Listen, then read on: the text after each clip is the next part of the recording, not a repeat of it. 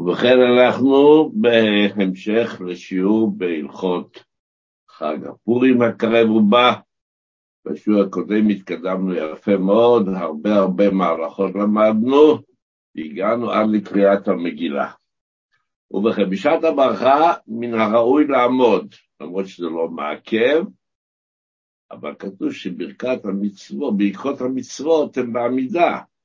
והציבור שיוצא את הברכות, מכיוון שהוא שומע כעונה, אז גם כן הוא, בשעת הברכות, רצוי שהוא יעמוד. ויש כאלה שסבורים שאפשר לשבת ולא ניכנס לכל השיטות בעניין. Uh, הרבי עמד במשך כל קריאת המגילה, כך שקשה להבין מזה בנוגע לענייננו, מה שכן חשוב ללמוד מהנהגת הרבי, שלמרות שהוא נשען על הסטנדר בשעת קריאת המגילה, הוא בעמידה, אבל הוא נשען, אבל כשהיה מגיע לפסוקים שהציבור אומרים, היה הרבה מתרומם מהסטנדר ואומר אותם. ככה נהגת הרבה הייתה בו ונשמרה בו, מועדים בכל מיני מקומות שהרב היה מת... אז ככה גם פה בפסוקים הללו, שבכל איש יהודי היה בשושן הבירה וכולי כיוצא בזה, אז באמת מתרומם ולא נשען בשעת אמירת הפסוקים הללו. כל שכש אדם שיושב, שבטח שהריפוי שיקום באמירת הפסוקים הללו. עכשיו, מי שקורא, הבעל קורא שקורא את המגילה, אם זה שלא בציבור, יושב בבית, קורא לציבור אנשים שבבית, או בסיבה אחרת, הוא קורא שלא במניין, הוא יכול לשבת בשעת קריאת המגילה, וכך נהג יש את העדות של חתמוס, הגאון הגדול, המנחם מגולדברג, זכרונו לברכה, וסיפר שהיה סדר קריאת המגילה בביתו של שלמה זלמן אוירבוך, הפוסק הגדול, שהוא, כאשר קרא את המגילה לציבור אנשים, הוא ישב בשעת הקריאה. צריך לקרוא את המגילה מילה במילה, לא במהירות. יש כאלה שחושבים שזה ספורט, כמה מהר מספיק את המגילה, הוא עושה את המגילה בעשר דקות, חמש עשרה, לא. כי בכל מילה ומילה יש קדושה וסודות נפלאים, כך הלשון של הקו היושר. דיברנו בשיעור הקודם שהשם של קו היושר, שככה הוא מכונה כאילו מגורי האריזה, למרות שהיה דורות מאוחרים יותר, אבל ספר שלו נחשב לספר מאוד מקובל ואמין ומ... נחשב ליסוד גדול. הוא כותב בפרק צדיק טס בספרו קו הישר, צריך לקרוא את המגילה מילה במילה ולא במהירות, כי בכל תיבה, תיבה זה מילה, ואות, יש בהם קדושה וסודות נפלאות, וכדאי מרדכי ואסתר להזכיר אותם בכוונה. עוד של הדברים נוראים ונפלאים על האור הגדול שמאיר פעם בשנה בקריאת המגילה, אני חושב שחשוב שאני אקריא את הדברים, כי בפרט במקומות חוץ לירושלים שקוראים את המגילה בלילה בצום, וגם בבוקר, מערים, משלוח מנות וכל מצוות היום, כדאי מאוד לדעת אפס, אפס קצר.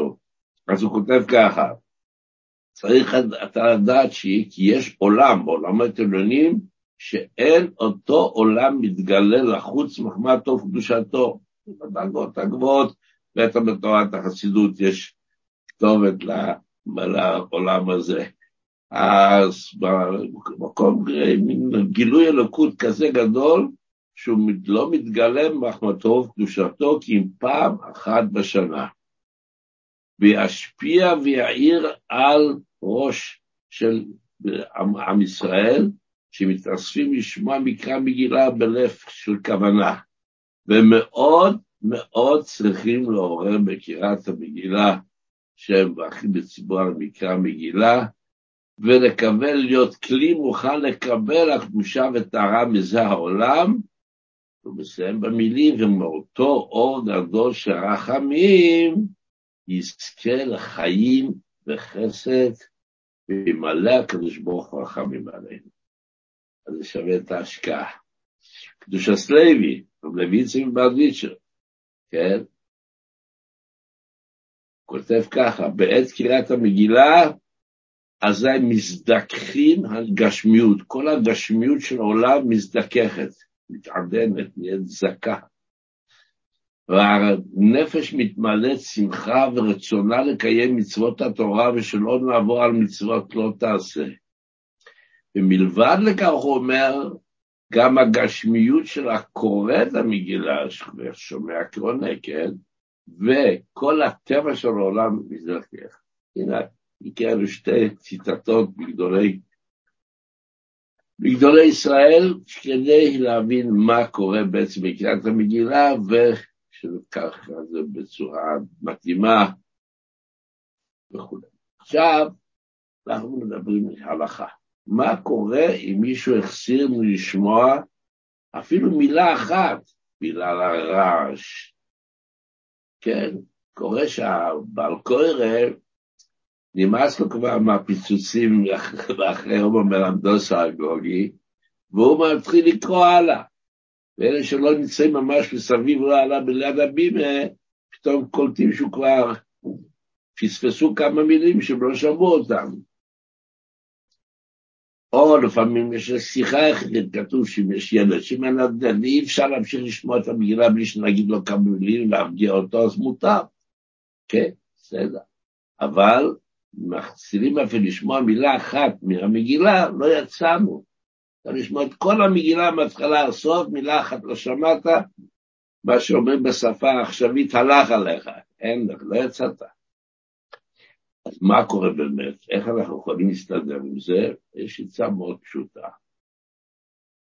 העצה היא, מכיוון שההלכה אומרת שהקורא בעל פה, חלקים מהמגילה מישהו קרא בעל פה, קורא בתוך מגילה כשרה, פתאום אומר איזשהו פסוק בעל פה וממשיך הלאה בפנים. קרא בעל פה יצא ידי חובה, כל עוד המילים שהוא קרא בעל פה הם לא עניין שלם. אז לא כתוב בדיוק מה זה עניין שלם, מה שכן כתוב שעשרת בני המן נחשבים לעניין שלם. בכל אופן, אם פספסנו כמה מילים, יש לנו, אנחנו מסתכלים בתוך, שלא מדבר, יש לנו מגילה כשרה, בוודאי שאפשר בתוך המגילה כשרה לקרוא את המילים שפספסנו ולהשיג את החזן ולהתחבר אליו אחרי כן איפה שהוא אוחז. אבל אפילו אם לא, יש לנו סתם חומש או מגילת אסתר מודפסת, שזה לא, לא קשה לקריאה. אבל לקרוא בתוך מגילה כזאת זה לא יותר גרוע מלקרוא בעל פה, כן? אז בוא נגיד, אחר הדברים האלה גידל המלך אשות, את המה בין עמדתה הגגי, פה פה פה פה פה, פיצוצים, פיצוצים, והחזק כבר אין לו כוח לשמוע וממשיך, ביי נעשה ועשה את כיסו על כל השרים. והנה אנחנו שוב שומעים אותו. אז בואו נקרא מתוך החומש את כל המילים שחיסרנו, נגיד מתוך החומש, ונעשה ועשה בכיסו על כל הצבא שאיתו לכל עבדי המלך, והנה אנחנו שוב מתחברים לחזן, שממשיך אשר בשער המלך קוראים משתחווים וכו'. כן? פשוט מאוד. אפשר, לא, לא, לא, זה פשוט להרגיע את העצמי, צריך לפרסם את זה. אנשים נורא במתח. אוי, מישהו עשה איזשהו קול, מישהו ירים את הקול, מישהו התעטש, לא, לא שמעתי מילה. נדמה לך שלא שמעת מילה, תקרא את המילה הזאת מתוך הספר ותקרא עוד שתי מילים אחריו, תשיג את החזרה ותמשיך לשמוע. אין שום בעיה. קל, פשוט מאוד. אותו דבר כתוב שמי שמתנמנם בשמיעת המגילה, מרוב עבודות של ערב וכולי קורה ש... נפילת אפיים, נפילת אפיים בפורים, ויפול על פניו. אז צריך לדעת שנמנמת, ופספסת מילה, אתה לא יוצא לקרוא את המגילה. אבל כשאתה תופס את עצמך, אם אתה לא פספסת חס וחלילה איזשהו עניין שלם, רק איזה כמה מילים, אפילו פסוק או שתיים, אז פשוט תקרא מתוך החומש או מתוך המגילת הסתם מודפסת, תקרא בפנים, תקרא, תקרא, תקרא, תשיג את החזק ותשתוק, תתחיל להקשיב לו הלאה ויצאת ידי חובה. עכשיו, מה קורה אם יש לנו בעל קורא שלא לא מומחה גדול לקריאת המגילה? נו, אין, אין אף אחד שיודע לקרוא, כן, פחות או יותר, אבל הוא לא ממש בקיא, אז הוא לא בקיא בניקוד המדויק, כל עוד זה לא משנה את המובן, אז זה בסדר. למרות שזה לא לכתחילה, אבל זה בסדר. אבל אם זה משנה את המובן, הוא לא יצא. ויש שתי הדוגמאות שהובאות בגמרא ובהלכה. דוגמה שכתוב בפסוק מרדכי ישב, יושב בשער המלך, כתוב, לא כתוב יושב בי"ו, ש"ב, כתוב י"ש"ב. מי שלא בקיא הוא יקרא, מרדכי ישב בשער המלך, לא יוצאים ידי חובה. ישב זה לא יש לזה משמעות אחרת. יושב זה מה שנקרא פועל אה, שמתמשך עכשיו, ויש את הישב, זה לשון עבר. או כתוב, והמן נופל על המיטה של אסתר עליה, גם כתוב נון פי למד. מי שלא בקיא בניקוד, אמור לקרוא, והמן נפל על המיטה, לא. קראת המן נפל על המיטה, לא יצאת ידי חובה. ולכן צריך לשים לב שמישהו שכן בקיא, או מישהו עם חומש יעמוד לידו, וילחש לו כאשר הוא עושה טעויות. כן, כי הוא אומר מרדכי, מרדכי, מרדכי, מרדכי, זה לא קרה כלום. אבל כפי שאמרנו, שגיאות בניקוד שמשנים את המובן, בהחלט משמעותי ויכול לפסול את כל קריאת המגילה. בנוגע לטעמי המקרא, אמנם יוצאים ידי חובה גם מי שלא בקיא, ורק אומר,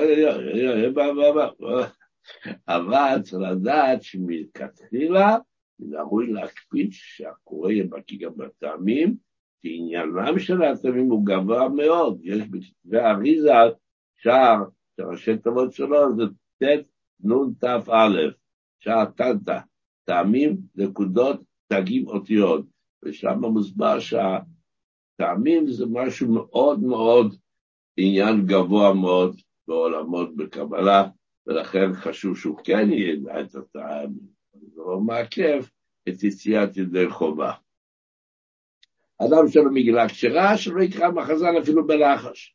כיוון שיכול להיות, להיות מוטרד בקריאה בלחש, והוא פתאום שם לב שהוא לא מקשיב לחזן, בכלל הוא לא שומע אותו. אז להקשיב מתוך המגילה הכשרה, ובמקרה שאנחנו צריכים שם לעשות השלמות, כפי שדיברנו מקודם, כמובן להשתמש בזה. מי שיש לו מגילה כשרה, בהחלט מותר לקרוא עם החזן, מתייחס אפילו יותר ממותר, אבל כמובן בלחש, כדי שלא לבלבל את השומעים, וכך נהג הרבי, כפי אפשר לראות בווידאו הידוע מהבית של הרבי, שרואים את הרבי בקריאת המגילה, איך ששפתיו ממלמלות כל הזמן, קורא ביחד עם החזן. כן. בשולחן ערוך כתוב שאפילו עשרה יכולים לקרוא ביחד, יוצאים ידי חובה, הם והשומעים, כי החביבות של קריאת המגילה מאפשרת להבין גם ככה. אבל כתוב שמי שמרגיש שזה מבלבל אותו, אז הוא לא יצא.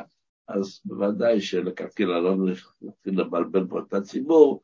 אם אנחנו רוצים לקרוא בלחש, שמענו זה רצוי לקרוא בלחש, אם יש לך מגילה כשרה, תעשה את זה באמת בלחש. אסור לדבר כמובן, אם אדם דיבר ולא החסיר מילה, הוא יצא, למשל בן פרק לפרק, היה לו משהו נורא דחוף לומר לילד שלו, כיוון שזה הפריע לכל ההמשך וכולי, אז בסדר, בין פרק לפרק. בין הברכה לקריאה, אם מישהו דיבר משהו שלא מענייני הקריאה, צריך לעזור ולברך. מה באמת קורה אם אחד לא שמע את הברכה, או שיש עושים איזושהי הפסקה קצרה והוא נכנס כבר, מתחילים, ויהי בימי אחשוורוש, הוא הפסיד את הברכות, אז יכול לומר אותם בין פרק לפרק, שהחזר עושה הפסקה קצרה לנשום, אז הוא יכול להגיד את הברכות.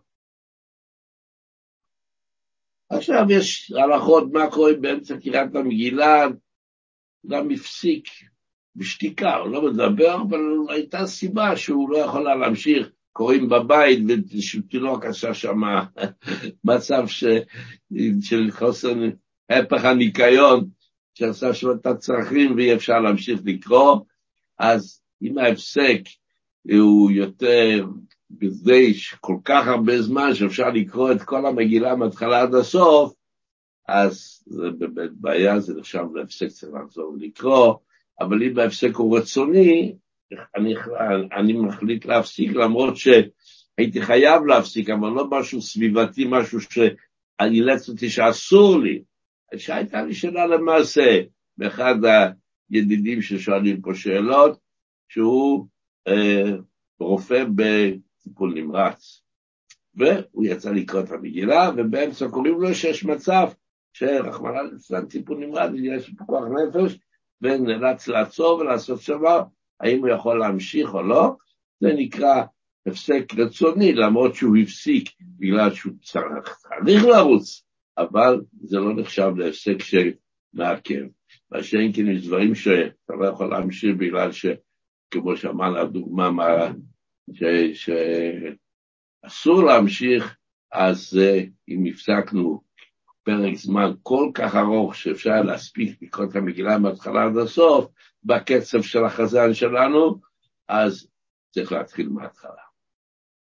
מי שלא יקרא איתו. עכשיו, אדם שמגיע אחרי שהחזיק כבר באמצע הקריאה, אפילו פסוק או שתיים, זה נקרא, מה שנקרא, קורא למפרע, אי אפשר להמשיך משם עד הסוף, אחרי כן להשלים מההתחלה מה שהפסדנו. הקורא למפרע לא יצא, צריך לקרוא לפי הסדר, מי ויהי ואחשוורות, עד לכל עמו שבסוף המגילה.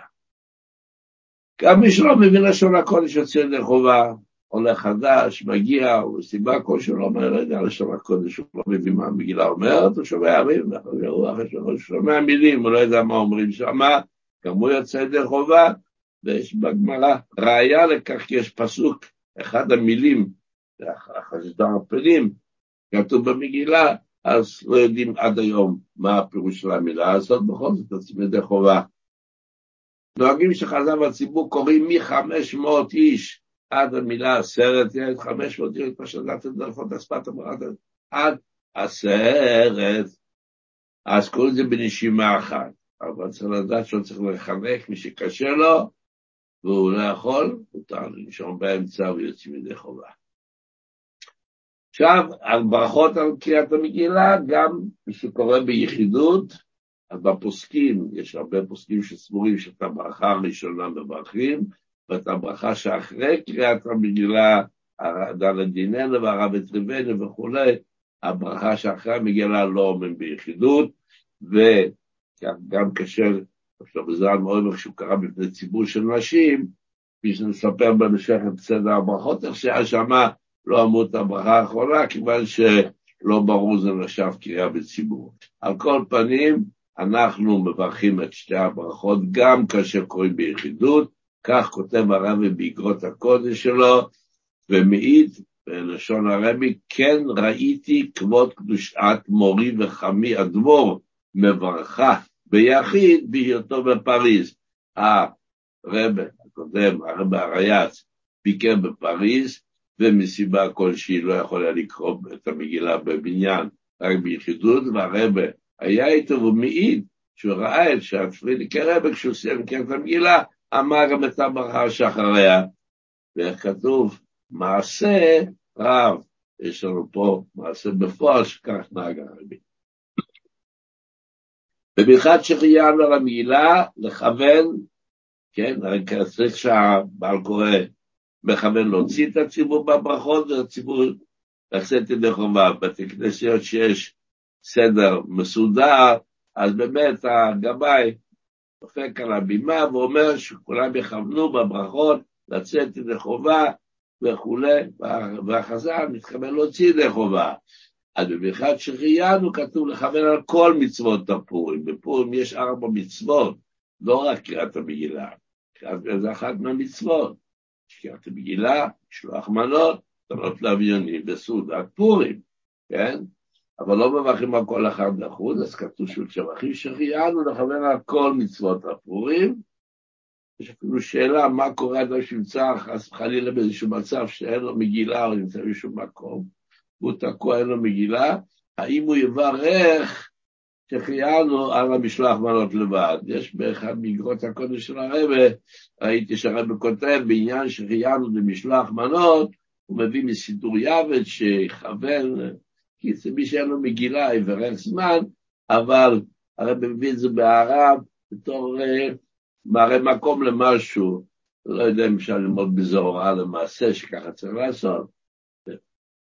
מי שקורא את המגילה עבור אחרים שלא במניין, הוא עצמו לא יוצא ידי חובה בקריאה הזו, כי כתוב, דיברנו בשיעור הקודם, שכתוב בש... בנושא קריאה שולחן ערוך, מצווה לקרותה ברוב עם וללכת לבית הכנסת של ציבור, יש עניין של פרסום מניסה וכולו וכולו, אבל אם הוא קורא עבור אחרים לא עניין, אז אם הוא עצמו לא יוצא בקריאה הזאת, כיוון שהוא הולך לבית הכנסת, הוא רק קורא בשביל הציבור הזה, שהוא קורא עבורם, אז אם מתוך ציבור השומעים יש מי שיודע לברך, כן, לא מדובר באיזשהו איזשהו שליחות במקום מרוחק ברחבי רוסיה וכיוצא בזה, ששם יכול להיות מצב שבאמת בציבור אין אף אחד שיודע להגיד ברכה, אז, אה, אז הוא מברך, אבל אם אה, יש מישהו שיודע לברך, אז שהוא יברך ויוציא את הציבור. והבעל קורא רק יקרא את המגילה.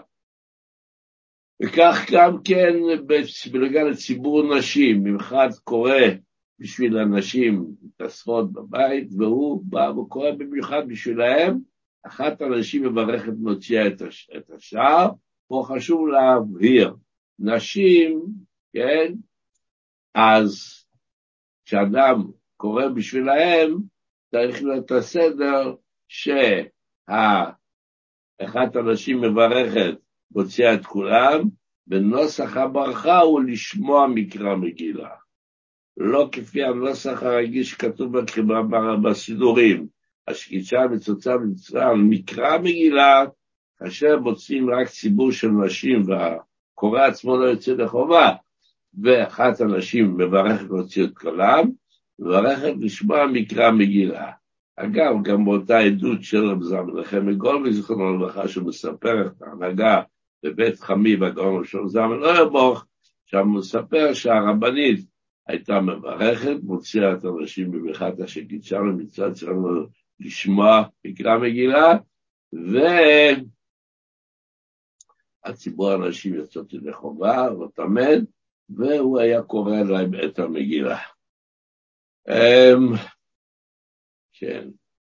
עכשיו, בנוגע לתפילות ולברכת המזון, נעשה את זה הכי מהר וקצר. אומרים על הניסים כידוע, הם בתפיל בית ב-18 בלילה והם ביום, בכל התפילות, בכל הסעודות. לא בעל המכרה לא מזכירים פורים, אבל בברכת המזון ובתפילות 18 אומרים על הניסים, אדם ששכח מלומר, אם הוא נזכר לפני השם שבסיום הברכה, לפני ברוך אתה השם, הטוב שמך, ולך נהנה להודות ב-18, או לפני הזכרת שם השם, לפני ברוך אתה השם, על האזור המזון. כל עוד הוא לא הזכיר את השם, חוזר אחורה ומתחיל, ועל הכל, לא, לא התחלת ברכת המזון, חוזר אחורה בברכה, בברכת המזון מתחיל עוד הפעם, ועל הכל, ב-18 מתחיל ועל כולם. אה, ומסיים ואומר את זה. אבל, הוא אומר כבר על הניסים, הוא אומר את ההמשך, אבל לאחר שהזכיר את השם, שוב לא חוזרים וגם לא אומרים למדנו חוקיך, אלא ממשיכים את השמונה עשרה.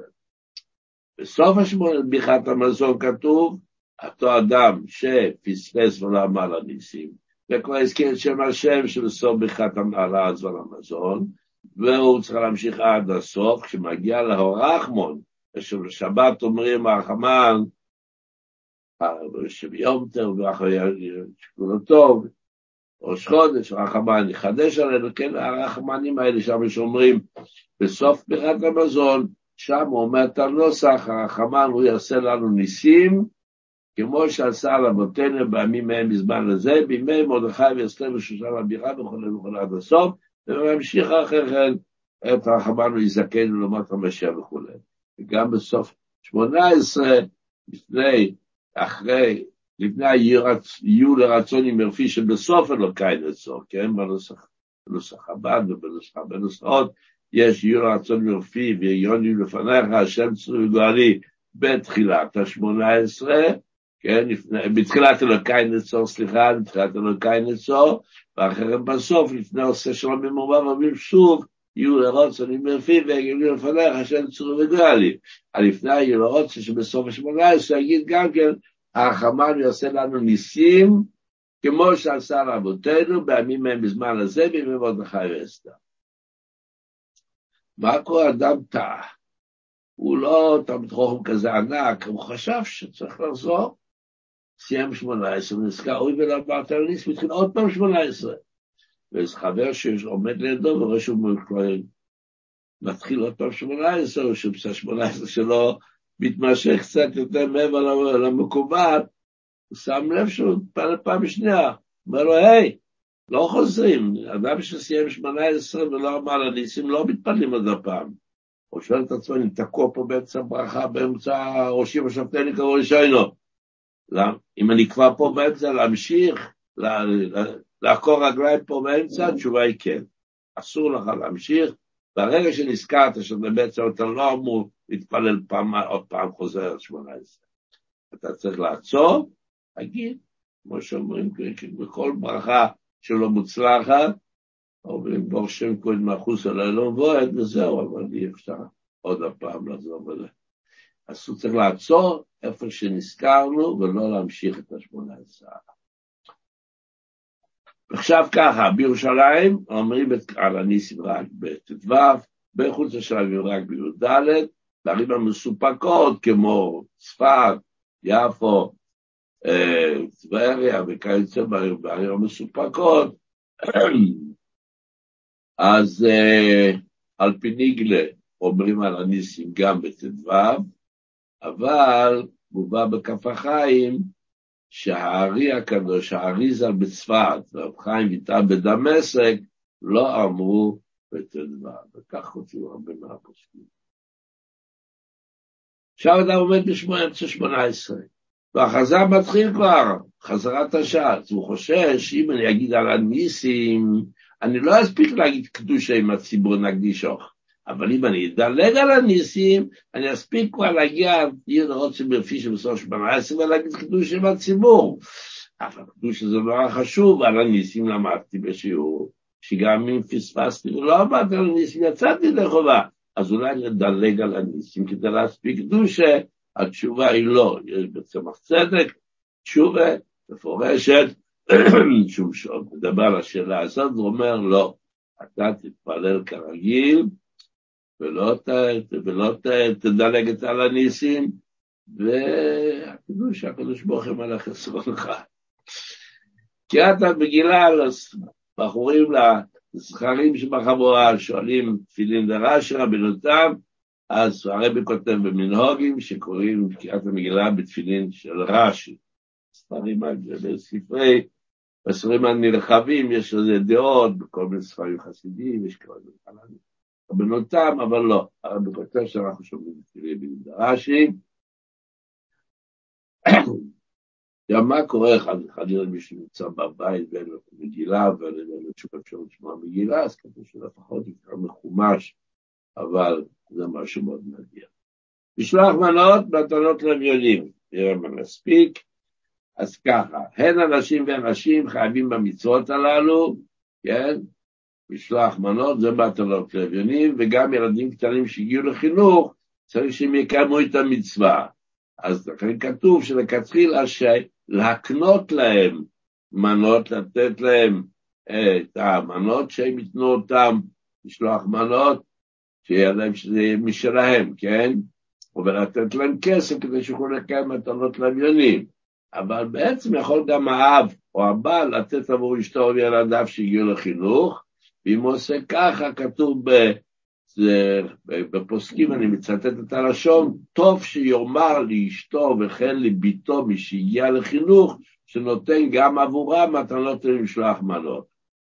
ככה, כיוון שבשליחות יש דין שבמצוות דאורייתא כתוב שהשליח צריך להודיע אה, למשלח, כאילו. אז אה, לכתחילה, זה דין שלכתחילה, על הכתחילה שיודיע להם. אז כן, אמר זה מצווה מדברי קבלה, כשבו שאומרים מצוות שבתנ"ך, זה לא כתוב בחומש, אבל דברי קבלה כדברי תורה. ובכן, אז חשוב לדעת, כדי לצאת ידי משלוח מנות, לא בדברים, אתה שולח עשר משלוחי מנות, אתה כבר חופשי, אבל את משלוח המנות המחויב ילדים, משלוח מנות איש לרעהו, צריך להיות על פי דין. אז בערי הפרזים, כלומר בחוץ ירושלים, צריך לתת את זה לבן עיר. אם אתה נמצא בי"ד בכפר חב"ד, ומישהו הגיע אליך לבקר היום בבוקר, והוא לא, אין לו שום דיני פורים היום, כן? ותיתן לו משלוח מנות, לא יצאת ידי חובה.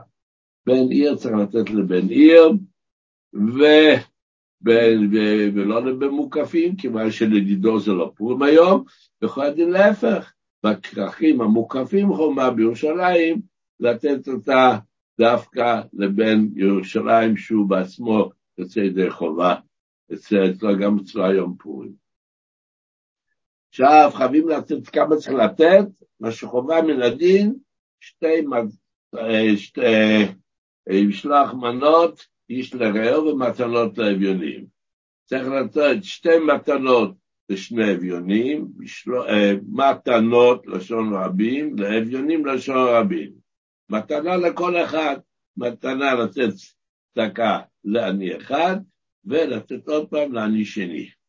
ובשלח מנות, כתוב בשלח מנות אומנם רבים, שתי מנות, אבל איש תראו, שתי מנות לאיש אחד.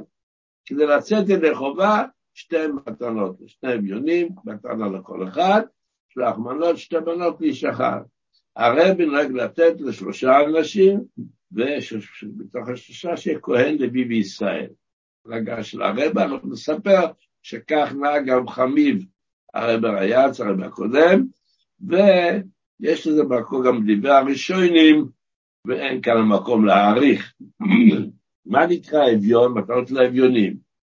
אז הגאון שלום זלמן אוירבך עושה לנו סדר בעניינים, הוא כותב ככה, אני מצטט, כי זה במרכאות, מי שאין לו לצרכים ההכרחיים לפרנסת ביתו. והוא מפרש, יש אנשים שמצבם דחוק, צריכים לחתן ילדיהם וכדומה, אז אף פעם יש מצווה לעזור להם. אין ספק מצווה לעזור הכנסת כלה לעזור לאדם שחתן את ילדיו. מכל מקום, דין עני אין להם.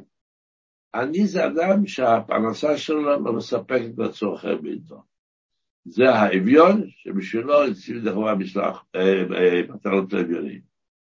אדם שצריך לחתן ילדים ועוד כל מיני מצוות ומעשים טובים, זה מאוד חשוב. הוא אומר עוד דבר מאוד מעניין, ההסתכלות שלו היה, היה אדם מאוד פרקטי, בנוסף לגאונות הפרקטיות שלו. אומר, אין ליתן מתנות לאביונים בתלמודי תורה, תומכי תורה של ישיבות וכיוצא בזה, כי לבחורים יש מה לאכול בחדר האוכל. וכן לכל מוסד שמחזיק ציבור, אין ליתן מתנות, אפשר לתת להם צדקה, וצריך לתת להם צדקה, הוא כותב, אבל מתנות לאביונים צריך באמת מישהו אביון שאין לו. לשון הרמב"ם חשוב לצטט בעניין, מוטב לאדם להרבות במתנות לאביונים, להרבות בסעודתו ובשלוח מנות לרעב, כי יש שמחה גדולה ומפוארה, אלא לשמח לב עניים, יתומים, אמנות וגרים, שהמשמח לב האומללים האלו, דומה לשכינה. למה דומה לשכינה? שנאמר שמה השכינה עושה, להחיות רוח שפלים, להחיות לב נתקעים. מתנות אביונים, אז uh, כמה צריך לתת להם? מספיק לתת שקל? אז ככה כתוב לכתחילה, כתחילה לפחות כתוב, שלשני עניים, שזה החיוב מעיקר הדין, אחרת תיתן צדקה כל היום, אבל לשני אביונים, שזה החובה העיקרית, לתת כסף ששווה לקנות בו שלוש, שלושה ביצים פת. לחם בשיעור של שלושה ביצים, שזה ביצה זה 57, בקיצור, נעשה את החשבון שביצה זה 57 גרם, שלוש ביצים זה בערך שתי לחמים פלוס, לחם אחיד שקונים במכולת אצלנו פה בארץ, שתי לחמים, קצת יותר משתי לחמים, וזהו, אז ככה בארצנו הקדושה, זה עולה בערך 10-12 שקל, שתי לחמים, וצריך לתת לכל אביון כזה סכום. הרבך אומר שלא מספיק, צריך לתת, תלוי לפי הנותן והמקבל. יש אחד שבשבילה נתת לקנות של לחמים, ברוך השם יש לו מה לאכול. יש לפי המקבל שזה לא, לא נחשב. טוב, אז זה כבר באמת אי אפשר למדוד. האם אפשר לתת צ'ק? אם זה ניתן לפורטו בו ביום, זה לא צ'ק לשבוע הבא, זה בסדר. עכשיו, המצוות האלו חשוב להדגיש, אי אפשר לתת אותן ממעות מעשר. מעות מעשר זה לא כסף שלנו. המייסר גט שאנחנו מפרשים מהכסף שלנו, אנחנו כאילו גבי צדקה, זה כסף של צדקה שנמצא בכיס שלנו, כי אנחנו גבי הצדקה שממונים לחלק אותו, אבל זה לא כסף שלך. כל חובה שמוטלת על אדם, מה שנקרא קרקפתא דברנש, על ראש האדם מונחת חובה לקיים, אתה לא יכול לקיים את המצוות מכסף שלא שייך לך. אתה יכול לתת למישהו שאין לו שהוא יקיים את המצווה, כיוון שאין לו, אבל אתה לקיים את המצווה הזאת, לקיים את המצווה, אתה לא יכול מכספי מעשר. לכן, המטרות לוויונים, אל תוציא מהקופת צדקה שלך ותתחיל לחלק לעניים. יכול לעשות את זה, זו מצווה גדולה, אבל לצאת לחובת מצוות מתנות נבלים, צריך מכסף אישי שייך לך. שלח מנות, מה קרה? קרה, היה לי פעם סיפור. אדם, אדם שלח לפני פורים, וזה נמסר בפועל בפורים. לא, לא, לא. זה קורה לכל מיני מנהלי מוסדות וכיוצא בזה, הם לפני פורים הולכים לחברה ונותנים שם את הכסף למשלוח המונס, ופה זה נמסר בפורים. יש מחלוקת בפוסקים, אם יוצאים מדי חובה, ולכן כתוב, המסקנה היא לא לעשות ככה לכתחילה. המאכל ששולחים לשלוח מנות צריך להיות מאכל שראוי לאכילה בו ביום. מה קורה למאכל שהשולח לא אוכל אותו מדורי כשרות? אני פעם סיפור של איזה תפוח אדמה לוהט שהסתובב פה בין השכנים, איזה בקבוק של, של, של אה, איזשהו, לא זוכר אם זה היה שמן או יין או משהו, בקיצור שאף אחד מהשכנים לא רצה אותו, וזה עבר ככה עד שחזר לשולח הראשון. אז מה, הם יוצאים ידי חובה.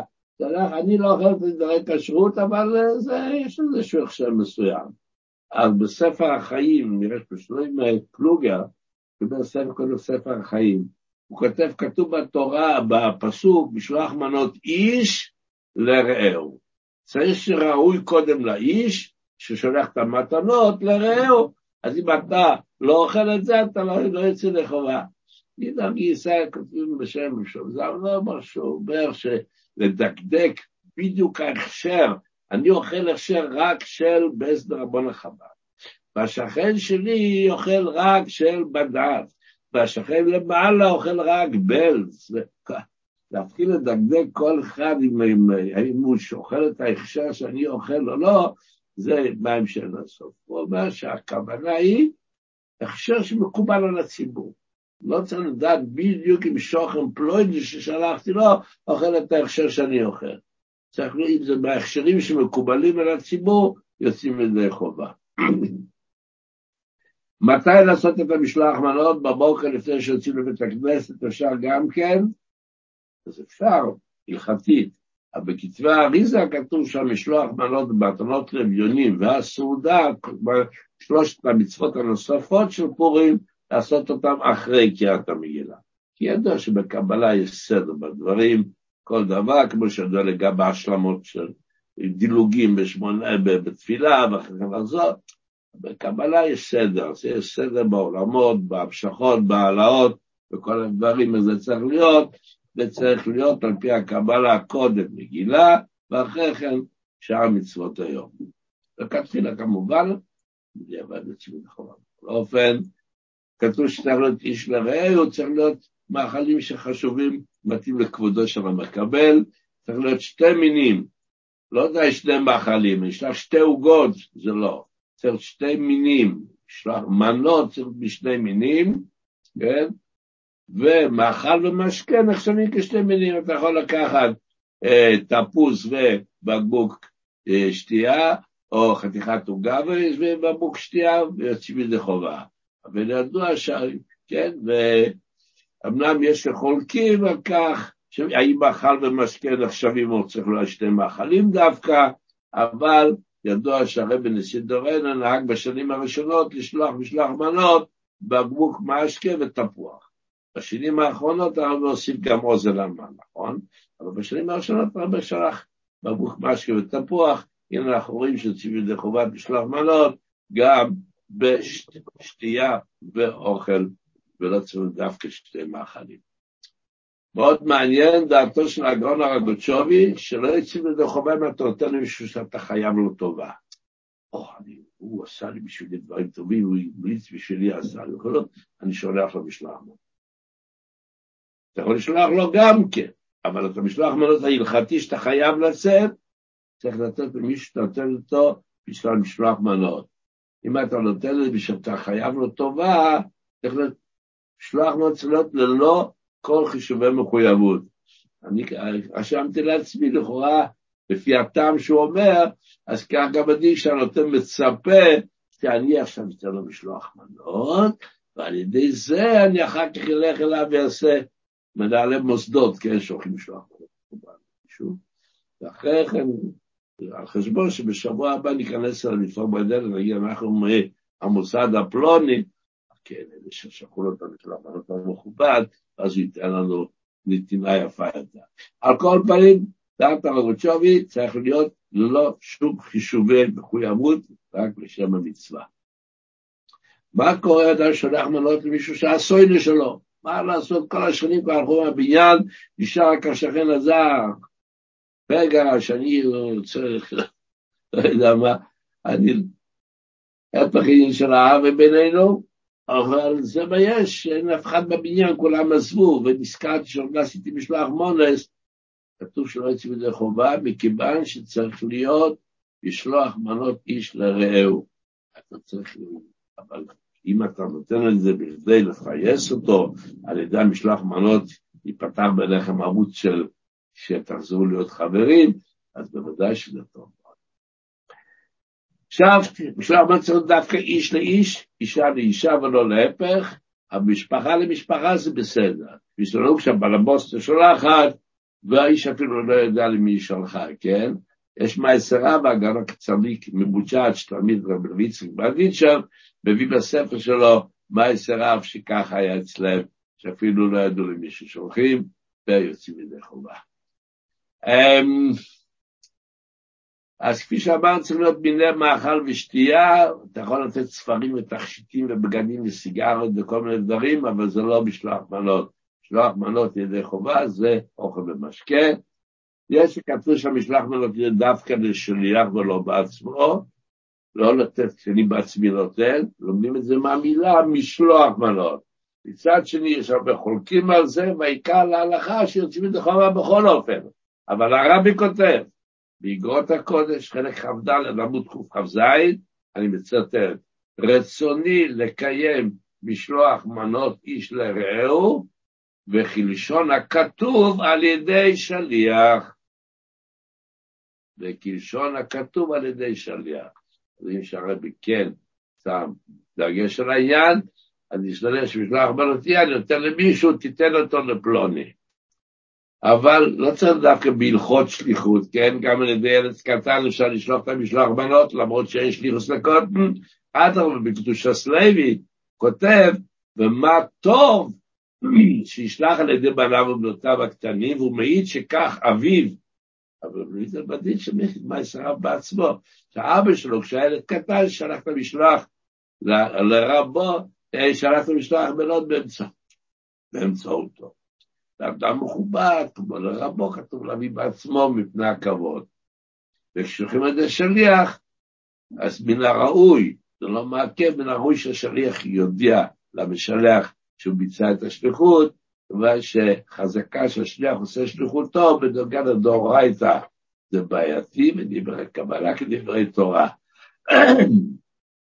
המילה שם מקבל שלה גם בחזרה, ויש הוכחה מהנהגות המוראים במצווה הזאת, זה המנהג, זה לא מעכב, אבל זה מנהג שיש לו יסוד בגמרא.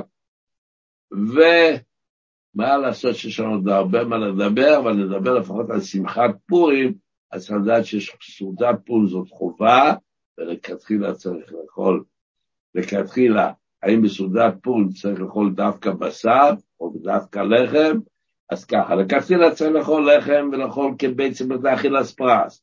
הרב מביא באגרות הקודש שלו שיטות שנחלקו, האם יש חובה, הרב מצטט בשכונו אחד מאוד זקן, שמשמע לכאורה מצד אחד שאין חובה, מצד שני הרב אומר, בסימן קפ"ח, אומר אדמו"ר זקן, ושמחת, ואין שמחה בלא אכילת לחם. אז לכן הרב סבור שכן יהיה לחם, וגם לאחרונה התפרסם אה, ציטוט של חלק שיחה של הרב שלו, נכנס בדפוס בשעתו בשיחות, שהרב אומר במפורש בפשטות שצריך לחם, כמו חשוב לאכול בשר, ובשר לשמחה זה דווקא בשר בקר, כן? הרי מביא מהרמב"ם, הלכות מגילה, שכותב כיצד חובת סעודה, אז הוא שיאכל בשר. ובמאיר שבפוסקים זה לא מובא. כפי שאמרתי, באותה שיחה שהתפרסמה בימים האחרונים, גם הרב אומר את זה באופן כתחילה, ואם אי אפשר, לפחות שיהיה עופות או דגים.